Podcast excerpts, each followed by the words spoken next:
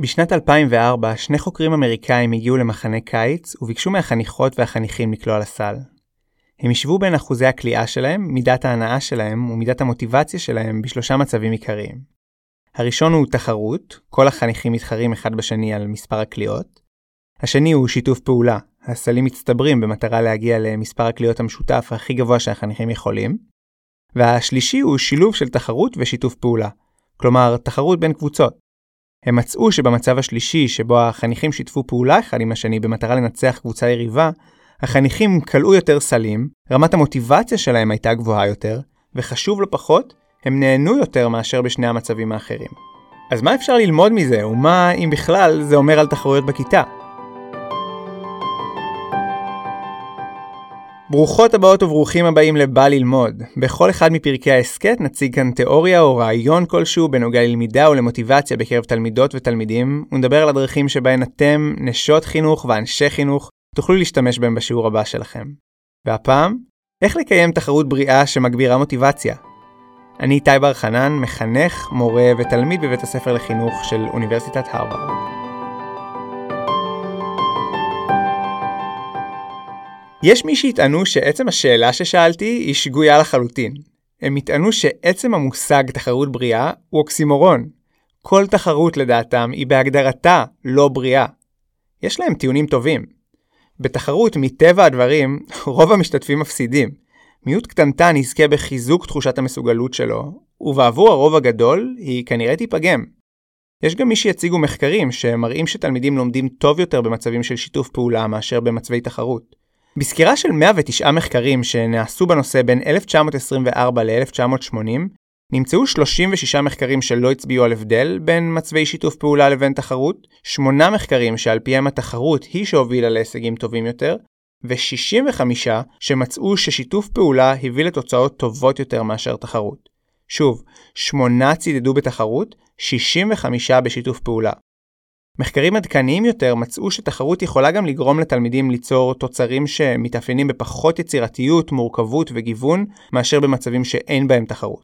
ברמה הערכית, אנשי חינוך מביעים חשש מכך שתחרות גורמת לתלמידים לראות אחד בשני מכשול בדרך להצלחה, במקום לבנות יחסים של אמון, עזרה הדדית ותקשורת בריאה. אם רק תלמיד אחד יכול לנצח, אז כדי למקסם את הסיכויים שלי לנצח, כדאי לי הרי לדאוג שהאחרים יפסידו. ואם כל זה לא מספיק, יש אפילו מי שבדקו והוכיחו שתחרות היא לא בהכרח מהנה יותר. מתנגדי התחרויות ניסו למשל לשנות את החוקים של משחקים מסוימים, ככה שהניצחון יוגדר כהצלחה של הקבוצה כולה. לדוגמה, הם שינו את הכללים של כיסאות מוזיקליים, ככה שבכל פעם שמוציאים כיסא, הקבוצה כולה צריכה להידחס במספר קטן יותר של כיסאות. כששאלו את הילדים עד כמה הם נהנו מהגרסאות החדשות של המשחקים, לא נמצא הבדל בין הגרסאות התחרותיות ללא תחרותיות. אז האם המסקנה היא שעדיף להימנע מתחרויות בכיתה? ממש לא בטוח. מחקרים שונים מצביעים על היתרונות של תחרויות, כמו למשל חיזוק מוטיבציה, מעורבות ועניין בלמידה, כמו תרגול ההתמודדות עם הפסד וכישלון, וכמו יצירת מסגרת שיש בה אמנם הרבה לחץ, אבל יש ללחץ הזה סוף ברור. החוקרים שתומכים בשימוש בתחרויות בכיתה טוענים שסוג כזה של לחץ, שהוא סופי ולא ממושך, הוא התנסות בריאה בשליטה והתמודדות עם תחושת הסטרס, או העקה בעברית. קשה להפריד את הוויכוח הזה מהמטען האידיאולוגי של החוקרים.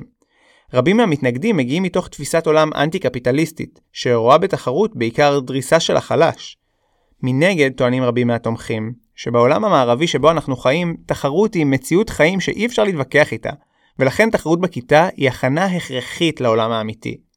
אנחנו לא הולכים להכריע בוויכוח הגדול הזה. מה שכן ננסה לעשות, זה להגדיר עשרה עקרונות קצרים ופשוטים שבעזרתם נוכל לנצל את היתרונות הגדולים של תחרות, אבל גם לצמצם את הנזק שלה עד כמה שאפשר. העיקרון הראשון הוא להימנע עד כמה שאפשר מתחרות בין יחידים וליצור תחרויות שדורשות שיתוף פעולה. כמו שראינו בדוגמה שאיתה פתחנו, תחרות בין קבוצות עשויה להיות גם מעוררת מוטיבציה ומענה יותר עבור תלמידים, וגם עשויה להוביל לתוצאות טובות יותר.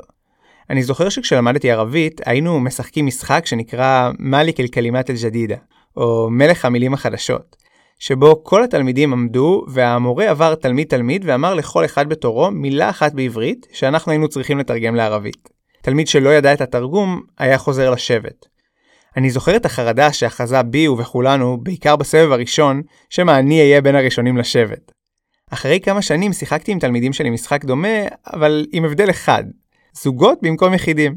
היכולת להתייעץ עם חבר ולתת תשובה משותפת הפחיתה באופן משמעותי את מפלס החרדה שלהם, וגם הפחד מפני טעות ירד, מכיוון שגם אם אני לא יודע את התשובה ונאלץ לשבת, זה כנראה לא משהו לא בסדר איתי, הרי שנינו לא ידענו.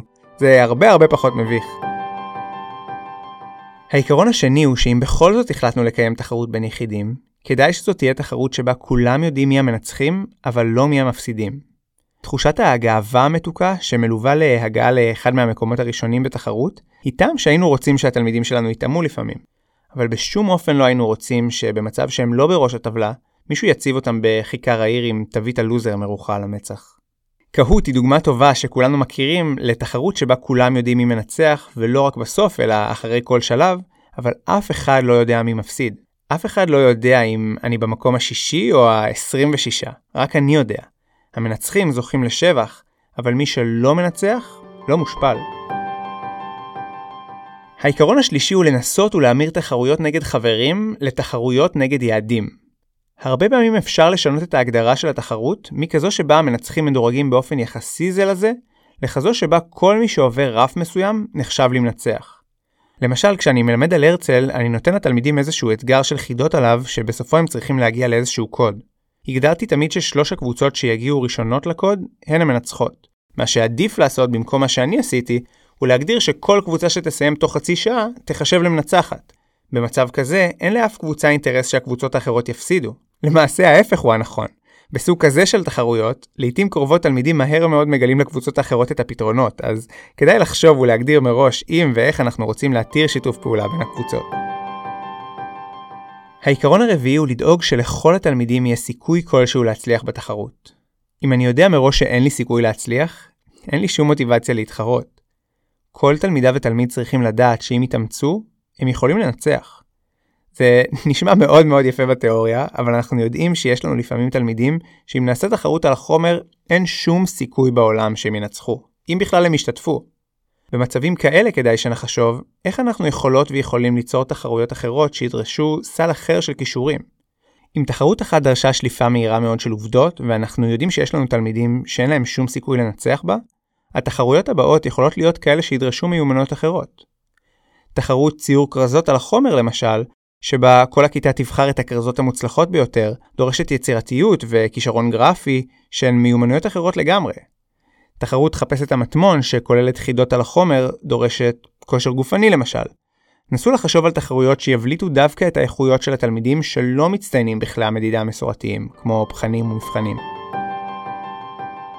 העיקרון החמישי הוא שהתחרות תהיה זמנית ושיהיה לה סוף ידוע מראש, ולא משהו שנמשך לאורך זמן. הזכרנו את הרעיון הזה כבר קודם. חוקרים טוענים שאווירה של סטרס לאורך זמן היא דבר מזיק, אבל מנות קטנות של סטרס, במרחב שהסכנה בו היא קטנה, הן דווקא דבר בריא ומועיל לפיתוח חוסן. לכן לא מומלץ לעודד אווירה תחרותית לאורך פרק זמן ממושך, ועדיף להתחיל ולסיים תחרות בתוך פרק הזמן של שיעור אחד. העיקרון השישי הוא שאם כל הרעיונות האלה גרמו לכם לרצות לשלב קצת תחרויות בשיעורים שלכם, אל תעשו את זה פעם באף פעם. תלמידה שהפסידה רוצה עוד הזדמנות, היא רוצה לחוות ניצחון. אם היא הפסידה עכשיו והתחרות הבאה היא רק בעוד חודשיים, היא נשארת בינתיים עם ההפסד. במקרה היותר גרוע, אם לא תהיה לה עוד הזדמנות בקרוב לתקן את חוויית ההפסד הזו, היא עלולה לפתח רתיעה מתחרויות, ולחשוש מאינטראקציות תחרותיות בעתיד. לא צריך לשלב תחרויות בכל שיעור, ובטח שלא את אותו סוג של תחרות פעם אחר פעם. אבל חשוב שאם הן ישנן, הן לא תהיינה נדירות. כשיש מעט מהן, החשיבות שיש לכל אחת מהתחרויות היא גדולה יותר. העיקרון השביעי הוא להימנע מלקשר תחרות לציונים.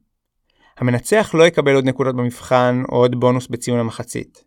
התחרות יכולה להיות חוויה מהנה ומתגמלת, ואנחנו לא רוצים להפוך אותה לדבר שנתפס על ידי התלמידים כהרי גורל. בוודאי אם אנחנו דבקים ברעיון של תחרות קבוצתית, לא מומלץ בכלל לערב בזה ציונים. זה מתכון בטוח ליצירת מתחים בין התלמידים שרגילים לציונים גבוהים, לבין חבריהם לקבוצה שעלולים לעכב אותם בדרך אל המאה. העיקרון השמיני הוא להימנע מלהציג הפסדים כניצחונות. במיוחד בגילים הצעירים, יש נטייה לנסות להציג את כולם כמנצחים. יש שיטענו שעדיף לא לתת פרס לאף אחד, מאשר לתת את אותו הפרס לכולם. מדיניות המדליות לכולם עלולה לגרום לתוצאה הפוכה מזו שרצינו להשיג. בוודאי אם זה מנהג קבוע, התוצאה צפויה להיות ירידה במוטיבציה. מי שבאמת התאמצה וניצחה, לא תתאמץ לאבא כי ממילא כולם זוכים בהכרה, ומי שהפסיד אבל קיבל פרס, עלול להרגיש שהוא עד כדי כך גרוע שמרחמים עליו.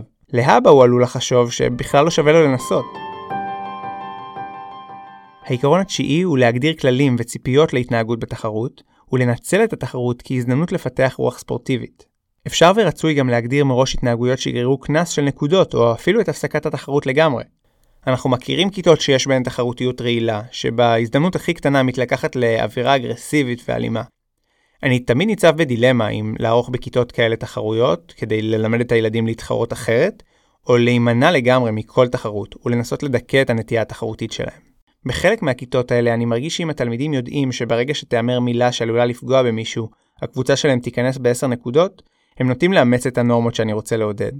כדי שזה לא יהיה סתם ציות מלאכותי, רצוי לגבות את החוקים האלה בהסבר על ההיגיון שמאחוריהם, ולנצל את ההזדמנות לשיחה על הערכים שלנו בתחרות. העיקרון העשירי והאחרון, וישר כוח גדול למי שהגיע עד כאן, הוא לאפשר לתלמידים להביע את דעתם, למשב את החוויה ולאוורר רגשות בנוגע אליה. בקשו מהתלמידים לתת משוב על התחרות ועל ההתנהגות של הכיתה במהלכה. שאלו אותם עד כמה היא עזרה להם ללמוד, ועד כמה היא דרבנה אותם ללמידה. שאלו אותם עד כמה הם נהנו בשיעור, והאם הם היו רוצים תחרויות נוספות בעתיד. כדאי מאוד לנצל את ההזדמנות לרפלקציה, לעודד את התלמידים להתבונן פנימה ולשאול את עצמם, איך הרגשתי לאורך התחרות? האם היה חשוב לי לנצח? ולמה? האם הייתי בלחץ וממה הייתי בלחץ? מהסכנה שבכישלון או מההזדמנות לנצח? איך הרגשתי בסוף התחרות? איך התגובות של החברים גרמו לי להרגיש ולמה? כדי שלכולם תהיה הזדמנות לענות על השאלות האלה, כדאי לאפשר לענות עליהן בכתב ולהגיש את התשובות בסוף השיעור. מהתשובות של התלמידים נוכל ללמוד המון על התיווך, התמיכה והמסגור שנדרשים מצידנו לתלמידים כפרטים ולכיתה כקבוצה. אלה היו עשרה עקרונות שיעזרו לנו לנצל את היתרונות שבתחרות, ובתקווה גם למזער את הנזקים שלה.